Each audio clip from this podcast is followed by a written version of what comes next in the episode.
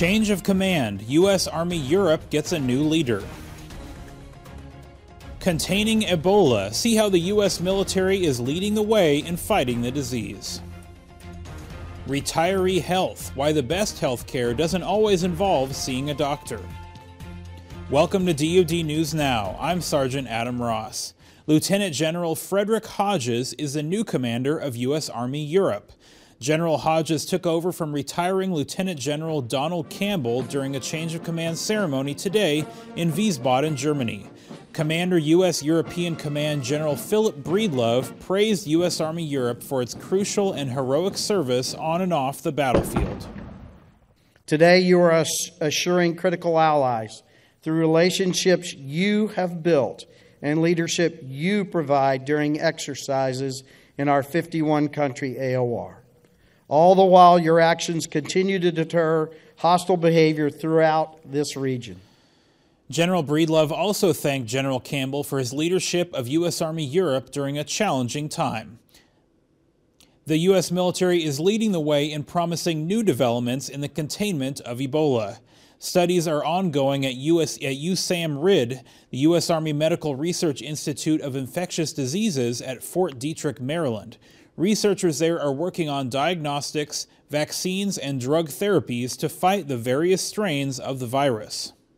We're uniquely positioned to have uh, therapeutic, vaccine, and diagnostic medical countermeasure capabilities all under one roof with uh, biocontainment capability to do the work. Uh, in addition, uh, while we've got U.S. Army in our name, the solutions that we work on are solutions that can impact public health. Check out continuing DoD news coverage on defense.gov. There's a special page under the Features tab that outlines Department of Defense efforts with Operation United Assistance. A group of retirees living in Europe recently learned that the best health care doesn't always involve seeing a doctor. Army Sergeant Jadel Samara explains. To ensure our quality of life, we must begin to change how we view health and how we fundamentally view health care. That's General Van Coots, commander of U.S. Army Europe Regional Medical Command and keynote speaker during a Military Retiree Appreciation Day. His main theme during the event was about health, specifically the health of retirees. Only 17% of us are considered healthy once we leave the military. Now, for military retirees living in Europe, seeing a provider can be difficult sometimes, whether it's due to distance or availability of appointments.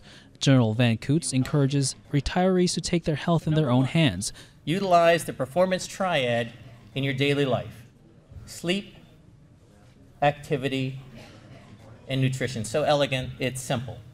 Even small changes in these three core areas can lead to positive results that can directly impact your quality of life. If you are a retiree and want more information on how you can make changes to a healthier lifestyle, visit a nearby Army Wellness Center. Army Sergeant Jadel Samara, AFN News.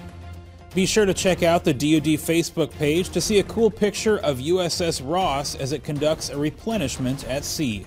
Watch for us also on Twitter.